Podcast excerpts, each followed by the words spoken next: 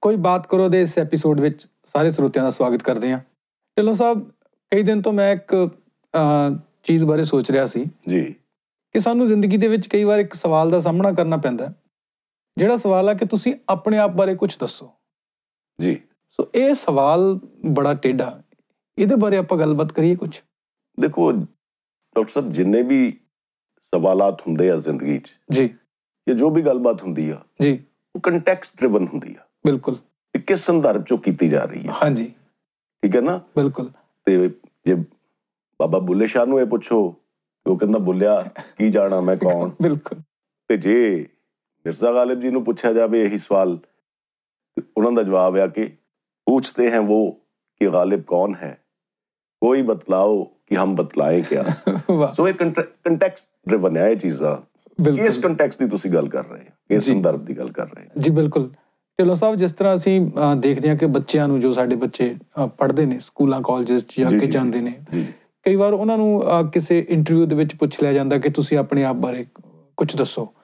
ਤਾਂ ਉਹ ਬਹੁਤ ਘਬਰਾ ਜਾਂਦੇ ਨੇ ਕਨਫਿਊਜ਼ ਹੋ ਜਾਂਦੇ ਨੇ ਕਿ ਉਹ ਆਪਣੇ ਬਾਰੇ ਕੀ ਦੱਸਣ ਆਪਣੀ ਵਿਦਿਅਕ ਯੋਗਤਾ ਬਾਰੇ ਦੱਸਣ ਆਪਣੇ ਪਰਿਵਾਰਕ ਪਿਛੋਕੜ ਬਾਰੇ ਦੱਸਣ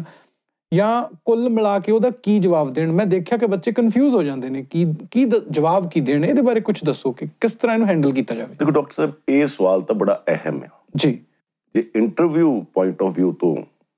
ਜਵਾਬ ਦੇਣਾ ਹੋਵੇ ਜੀ ਤੇ ਇੰਟਰਵਿਊ ਲੈਣ ਵਾਲਾ ਜਾਂ ਉਹ ਇਦਾਰਾ ਜਾਂ ਉਹ ਕੰਪਨੀ ਜਾਂ ਉਹ ਫਰਮ ਜਿਹੜੀ ਤੁਹਾਨੂੰ ਹਾਇਰ ਕਰਨ ਲਈ ਇੰਟਰਵਿਊ ਲੈ ਰਹੀ ਆ ਜੀ ਦੇ ਆਰ ਲੀਸਟ ਇੰਟਰਸਟਿਡ ਇਹਨਾਂ ਚੀਜ਼ਾਂ 'ਚ ਕਿ ਮੇਰੇ ਕਿੰਨੇ ਭੈਣ ਭਰਾ ਆ ਕਿਹੜੇ ਕਿਹੜੇ ਮੇਰੇ ਦੋਸਤ ਆ ਜੀ ਉਹਨਾਂ ਦਾ ਤਾਂ ਇੱਕੋ ਹੀ ਹੁੰਦਾ ਆ ਜੀ what you bring to them ਜੀ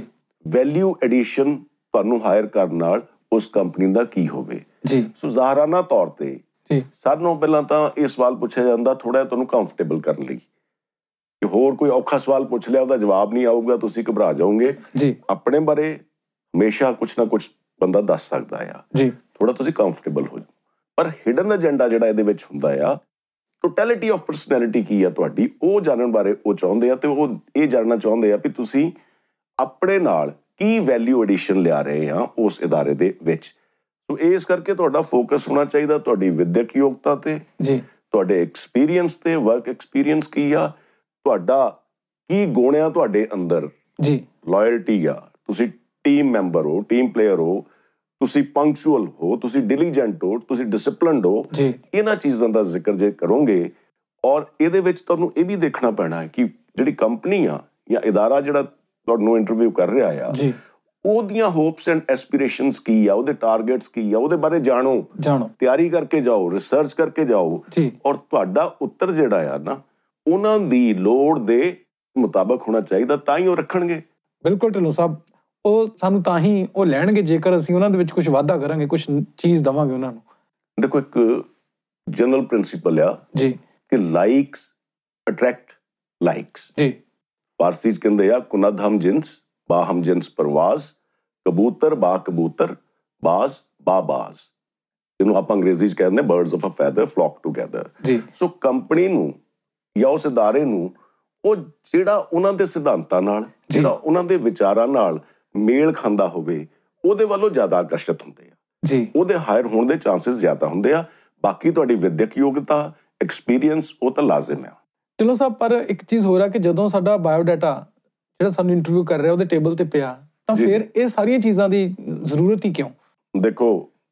ਕਿੰਨਾ ਸੋਹਣਾ ਸ਼ੇਰ ਹੈ ਡਾਕਟਰ ਇਕਬਾਲ ਦਾ ਜੀ ਉਰਸਸ਼ੇ ਅਮਾਲ ਸੇ ਮਕਸਦ ਥਾ ਰਸਵਾਈ ਮੇਰੀ ਵਰਨਾ ਜ਼ਾਹਿਰ ਥਾ ਸਭੀ ਕੁਝ ਕੈਸੇ ਹੁਆ ਕਿਉਂ ਕਰ ਹੁਆ ਵਾਹ ਸੋ ਜਦੋਂ ਚਿੱਤਰਗੁਪਤ ਜਾਂ ਫਰਿਸ਼ਤੇ ਦੱਸਦੇ ਆ ਵੀ ਅਮਾਲ ਦੱਸ ਕੀ ਕੀ ਕਰਕੇ ਆਇਆ ਜੀ ਤੁਹਾਡੇ ਖਿਆਲ ਰੱਬ ਨੂੰ ਪਤਾ ਨਹੀਂ ਆ ਬਿਲਕੁਲ ਖੈਰ ਇਹ ਕਿਸੇ ਹੋਰ ਸੰਦਰਭ 'ਚ ਮੈਂ ਗੱਲ ਕਰਤੀ ਆ ਜੀ ਪਰ ਇਹ ਬਾਇਓਡਾਟਾ ਜਿਹੜਾ ਉਹ ਤੁਹਾਡੀ ਵਿਦਿਅਕ ਯੋਗਤਾ ਬਾਰੇ ਹੀ ਬਹੁਤੀ ਲੰਬੀ ਚੌੜੀ ਗੱਲ ਕਰਦਾ ਆ ਜੀ ਜਿਹੜੀ ਤੁਹਾਡੀ ਪਰਸਨੈਲਿਟੀ ਇਨ ਟੋਟੈਲਿਟੀ ਆ ਜੀ ਤੁਹਾਡੇ ਅੰਦਰੂਨੀ ਗੁਣ ਤੁਸੀਂ ਓਨੈਸਟ ਹੋ ਤੁਸੀਂ ਪੰਕਚੁਅਲ ਹੋ ਜੀ ਤੁਹਾਨੂੰ ਸਿਚੁਏਸ਼ਨਲ ਕੋਈ ਕੁਐਸਚਨਸ ਪੁੱਛੇ ਜਾਂਦੇ ਆ ਜੀ ਤੁਹਾਨੂੰ ਕੋਈ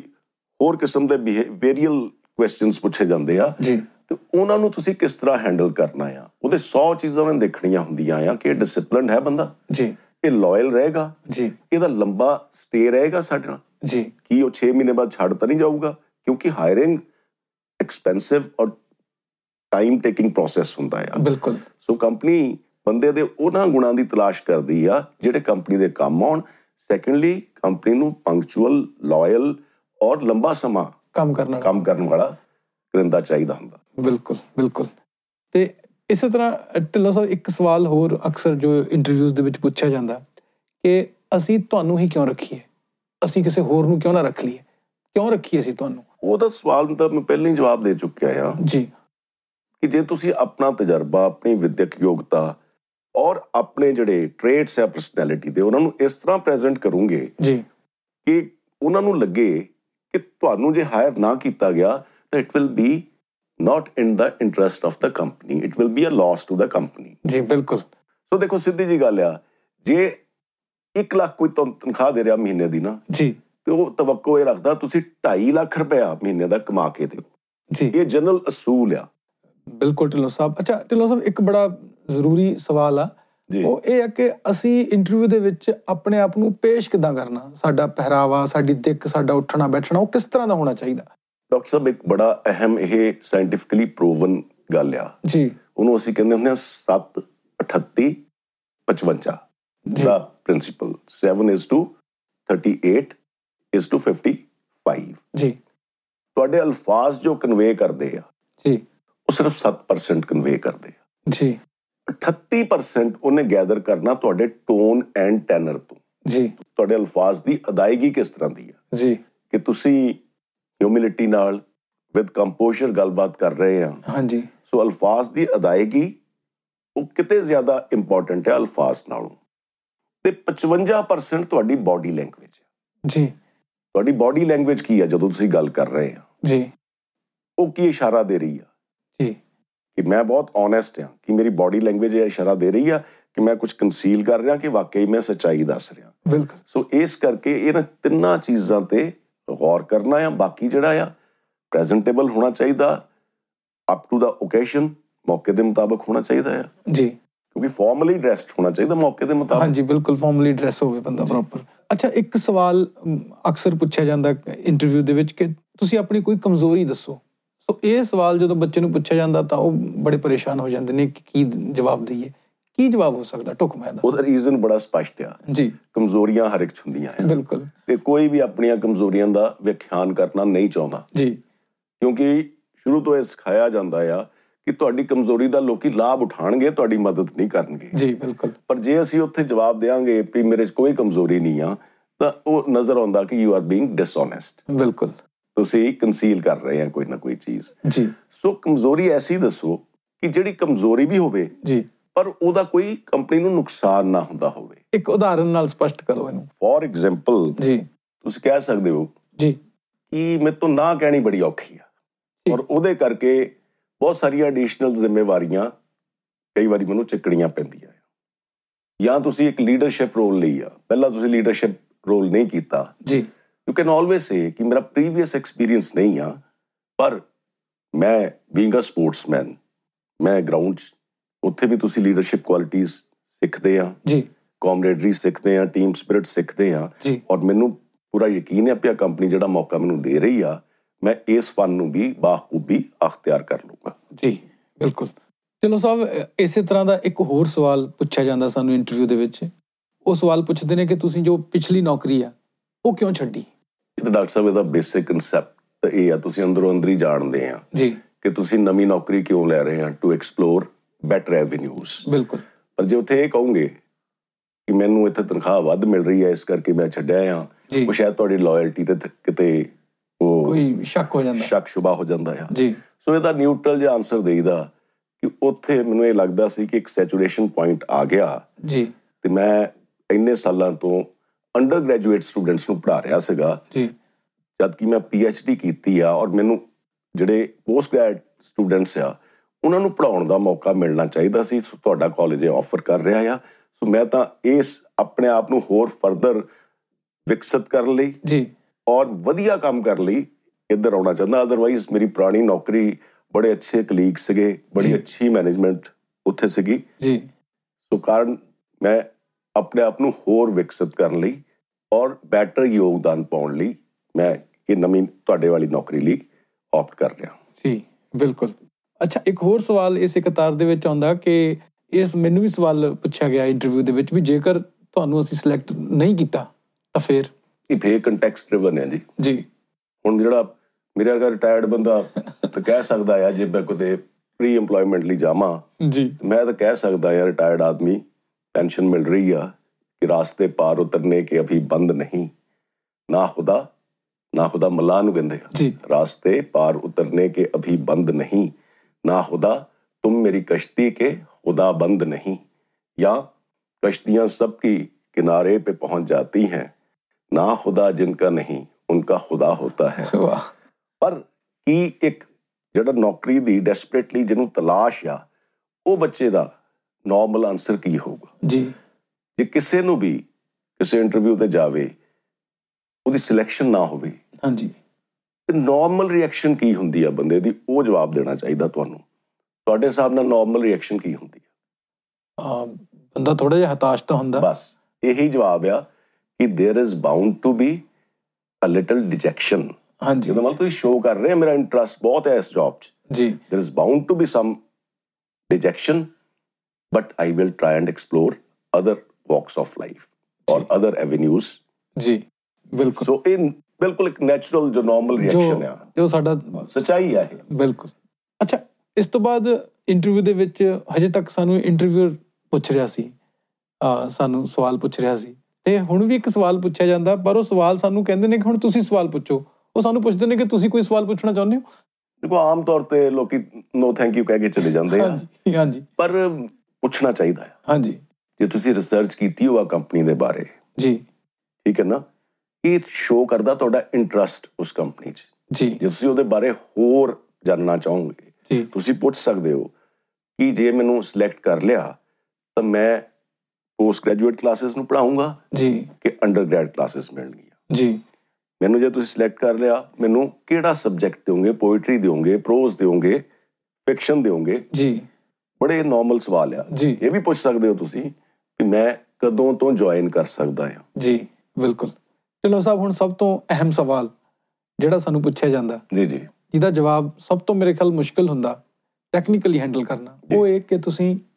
ਕਿੰਨੀ ਤਨਖਾਹ ਲਓਗੇ ਦੇਖੋ ਇਹ ਸਵਾਲ ਤਾਂ ਤੁਸੀਂ ਨਹੀਂ ਪੁੱਛਣਾ ਜੀ ਤਨਖਾਹ ਦੇ ਬਾਰੇ ਤੁਸੀਂ ਗੱਲ ਨਾ ਕਰੋ ਜੀ ਹਾਂ ਜੀ ਉਹ ਪੁੱਛਦੇ ਆ ਜੀ ਜੇ ਉਹ। ਅਗਲਾ ਪੁੱਛਦਾ ਆ ਤੁਹਾਨੂੰ ਹਾਂਜੀ ਕ੍ਰਿਸ ਵਾਸ ਦੀ ਕਿਤਾਬ ਆ ਚੀਫ ਨੈਗੋਸ਼ੀਏਟਰ ਹੁੰਦਾ ਸੀ FBI ਦਾ ਅੱਛਾ ਜੀ ਇੰਟਰਨੈਸ਼ਨਲ ਨੈਗੋਸ਼ੀਏਟਰ ਸੀਗਾ ਜੀ ਉਹਦੀ ਨੈਗੋਸ਼ੀਏਸ਼ਨ ਤੇ ਕਿਤਾਬ ਆ ਜਿਹੜੀ ਕਿ ਹੌਸਟੇਜ ਨੈਗੋਸ਼ੀਏਸ਼ਨ ਤੇ ਆ ਪਰ ਉਹਨੇ ਉਹਦਾ ਨੈਗੋਸ਼ੀਏਸ਼ਨ ਸਕਿੱਲਸ ਦਾ ਉਹਨੇ ਦਰਸਾਇਆ ਕਿ ਕਿਵੇਂ ਇਹ ਨਾਰਮਲ ਨੈਗੋਸ਼ੀਏਸ਼ਨਸ ਵੀ ਕੰਮ ਆ ਕੰਮ ਹੁੰਦੀ So, interview is also a negotiation. ਜੀ It is not a monologue. ਇੱਕ ਤਰਫਾ ਗੱਲਬਾਤ ਨਹੀਂ ਹੁੰਦੀ it is a lively and healthy conversation ਜੀ ਠੀਕ ਹੈ ਉਹਦੇ ਜੇ ਐਸੀ ਸਿਚੁਏਸ਼ਨ ਆ ਜਵੇ ਤਾਂ ਕ੍ਰਿਸ ਵਾਸ ਤਾਂ ਇਸ ਗੱਲ ਨੂੰ ਪਲੀਡ ਕਰਦਾ ਆ ਕਿ ਕਦੀ ਸੈਲਰੀ ਦਾ ਕੋਈ ਫਿਕਸ ਨੰਬਰ ਨਾ ਦਿਓ ਰੇਂਜ ਦੇ ਦਿਓ ਜੀ ਕਿ ਜੀ ਮੈਂ ਡੀ ਕੀਤੀ ਹੋਆ ਮੈਂ ਪੋਸਟ ਗ੍ਰੈਜੂਏਟ ਸਟੂਡੈਂਟਸ ਨੂੰ ਪੜਾਉਣ ਦਾ ਮੇਰਾ 8 ਸਾਲ ਦਾ ਐਕਸਪੀਰੀਅੰਸ ਆ ਔਰ ਆ ਮੈਂ ਪੇਪਰਸ ਲਿਖੇ ਆ ਇਹਨਾਂ ਇਹਨਾਂ ਸੈਮੀਨਾਰਸ ਮੈਂ ਪਾਰਟਿਸਿਪੇਟ ਕੀਤਾ ਆ ਆ ਮੈਂ ਐਨਸੀਸੀ ਦਾ ਕੀਤਾ ਆ ਮੈਂ ਤੁਹਾਡੇ ਕਾਲਜ ਦੀ ਐਨਸੀਸੀ ਵੀ ਸਾਂਭ ਸਕਦਾ ਆ ਮੈਂ ਪ੍ਰੈਜ਼ੈਂਟਲੀ ਐਜ਼ ਰਜਿਸਟਰਾਰ ਵੀ ਕੰਮ ਕਰ ਰਿਹਾ ਮੈਂ ਉਹ ਵੀ ਜ਼ਿੰਮੇਵਾਰੀ ਚੱਕ ਸਕਦਾ ਆ ਤੇ ਮੈਂ ਗ੍ਰੈਜੂਏਟ ਅੰਡਰ ਗ੍ਰੈਜੂਏਟ ਔਰ ਪੋਸਟ ਗ੍ਰੈਜੂਏਟ ਦੋਨਾਂ ਕਲਾਸਾਂ ਨੂੰ ਪੜਾ ਸਕਦਾ ਆ ਜੀ ਔਰ ਮੇਰੇ ਤਜਰਬੇ ਔਰ ਮੇਰੇ ਜੋ ਮੇਰੀ ਵਿਦਿਅਕ ਯੋਗਤਾ ਹੈ ਜੀ ਉਹਦੇ ਮੁਤਾਬਕ ਇੱਕ ਰੇਂਜ ਦੱਸ ਦਿਓ ਸੈਲਰੀ ਦੀ ਜੀ। ਸੈਲਰੀ ਜਿਹੜੀ ਆ ਉਹ 80000 ਤੋਂ ਲੈ ਕੇ ਲੱਖ ਦੇ ਵਿੱਚ ਹੋਣੀ ਚਾਹੀਦੀ ਆ ਜੀ ਸੋ ਲੈਟ them ਡਿਸਾਈਡ ਬਿਲਕੁਲ ਪਰ ਇਹ ਗੱਲ ਯਕੀਨੀ ਆ ਉਹ ਕ੍ਰਿਸ ਵਾਸ ਵੀ ਕਹਿੰਦਾ ਆ ਕਿ ਫਿਰ ਇਹ ਮਨ 'ਚ ਇਹ ਧਾਰ ਕੇ ਜਾਇਓ ਕਿ ਉਹਨਾਂ ਨੇ ਲੋਐਸਟ ਜਿਹੜਾ ਤੁਸੀਂ ਮਾ- ਦੱਸਿਆ ਨਾ 80000 ਉਹਨਾਂ ਨੇ ਉੱਥੇ ਕੀ ਰੁਕ ਜਾਣਾ ਆ ਜੀ ਅੱਛਾ ਢਿੱਲੋਂ ਸਾਹਿਬ ਜੇਕਰ ਜਿਹੜਾ ਸਾਡਾ ਲੋਐਸਟ ਮਾਰਕ ਆ ਉਹ ਉਹ- ਉਸ ਤੋਂ ਵੀ ਥੱਲੇ ਆ ਕੇ ਸਾਨੂੰ ਆਫਰ ਕਰਨ ਇਹ ਇੱਕ ਐਕ੍ਰੀਮਨ ਥਿਅਰੀ ਹੁੰਦੀ ਆ ਜੀ ਜਿਹਦੇ ਚੋਂ ਪਹਿਲਾਂ ਕਹਿੰਦੇ ਆ ਜੀ ਪਹਿਲਾਂ ਤੁਸੀਂ 65% ਆਫਰ ਕਰੋ ਜੋ ਤੁਸੀਂ ਦੇਣਾ ਚਾਹੁੰਦੇ ਆ ਜੀ ਜੇ ਉਹ ਨਹੀਂ ਮੰਨਦਾ ਬੰਦਾ ਫਿਰ 85% ਆਫਰ ਕਰੋ ਜੀ 20 ਦਾ ਫਰਕ ਪਾ ਕੇ ਜੇ ਫਿਰ ਵੀ ਨਹੀਂ ਮੰਨਦਾ ਫਿਰ 95% ਆਫਰ ਕਰੋ ਜੀ 10 ਦਾ ਡਿਫਰੈਂਸ ਪਾ ਕੇ ਔਰ ਨਹੀਂ ਤਾਂ ਫਿਰ ਜੇ ਉੱਥੇ ਵੀ ਨਹੀਂ ਮੰਨਦਾ ਫਿਰ 100% ਜਿੰਨਾ ਤੁਸੀਂ ਦੇਣਾ ਚਾਹੁੰਦੇ ਆ ਜੀ ਸੋ ਉਹ ਜਿਹੜੇ ਏਮਪਲੋਇਰਸ ਹੁੰਦੇ ਆ ਜਿਹੜੇ ਤੁਹਾਨੂੰ ਹਾਇਰ ਕਰ ਰਹੇ ਆ ਉਹ ਵੀ ਐਕ੍ਰੀਮਨ ਥਿਅਰੀ ਪੜ੍ਹ ਕੇ ਆਏ ਹੁੰਦੇ ਆ ਜੀ ਤੇ ਤੁਸੀਂ ਸੋਚ ਸਮਝ ਲਓ ਕਿ ਪਹਿਲਾਂ ਤਾਂ ਤੁਹਾਨੂੰ ਜਿਹੜੀ ਆਫਰ ਹੈ ਨਾ ਜੀ ਉਹ ਤੇ ਤੁਸੀਂ ਦੁਬਾਰਾ ਲਾਈਟਲੀ ਕਹਿ ਸਕਦੇ ਵੀ let us keep it aside salary part aside for the time being ਜੀ ਤੁਸੀਂ ਆ ਮੇਰੀਆਂ ਯੋਗਤਾਵਾਂ ਆ ਜੀ ਆ ਮੈਂ ਕੰਟਰੀਬਿਊਟ ਕਰ ਸਕਦਾ ਆ ਜੀ ਆ ਮੈਂ ਵੈਲਿਊ ਐਡੀਸ਼ਨ ਲਿਆ ਰਿਹਾ ਹਾਂ ਜੀ ਔਰ ਮੇਰੇ ਹਿਸਾਬ ਨਾਲ then you can tell your range ਵੀ ਇਸ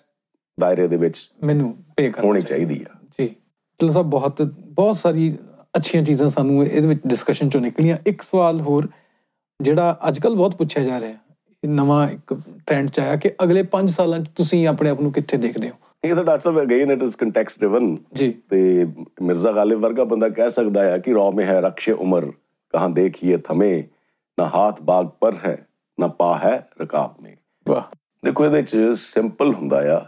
ਕੰਪਨੀ ਚਾਹੁੰਦੀ ਹੁੰਦੀ ਆ ਜੀ ਕਿ ਤੁਹਾਡਾ ਲੌਂਗ ਟਰਮ ਇੰਟਰਸਟ ਹੋਵੇ ਹਾਂਜੀ ਤੁਹਾਡਾ ਜਵਾਬ ਇਹ ਹੀ ਹੋਣਾ ਚਾਹੀਦਾ ਮੈਂ ਕੰਪਨੀ ਦੇ ਨਾਲ ਦੇਖਣਾ ਚਾਹੁੰਦਾ ਹਾਂ ਆਪਣੇ ਆਪ ਨੂੰ ਮੈਂ ਚਾਹੁੰਦਾ ਕਿ ਕੰਪਨੀ ਤਰੱਕੀ ਕਰੇ ਜੀ and I should contribute towards that with my hard work, with my knowledge, with my experience. ਜੀ ਔਰ ਕੰਪਨੀ ਤਰੱਕੀ ਕਰੇ ਜੇ ਕੰਪਨੀ ਤਰੱਕੀ ਕਰੂਗੀ ਤਾਂ ਅਗਲੇ 5 ਸਾਲਾਂ 'ਚ ਹੋ ਸਕਦਾ ਮੈਂ ਲੀਡਰਸ਼ਿਪ ਰੋਲ 'ਚ ਹੋਵਾਂ ਜੀ so you swim and sink with the company ਜੀ ਜੇ ਤੁਸੀਂ ਇਹ ਆਪਣਾ ਨਜ਼ਰੀਆ ਦੱਸਦੇ ਆ ਜੀ ਤਾਂ ਮੇਰਾ ਖਿਆਲ ਇਹ ਆਨਸਰ ਉਹ ਸੁਣਨਾ ਪਸੰਦ ਕਰਨਗੇ ਬਿਲਕੁਲ ਅੱਜ ਲਈ ਇੰਨਾ ਹੀ ਫਿਰ ਮਿਲਾਂਗੇ ਗਰ ਖੁਦਾ ਲਾਇਆ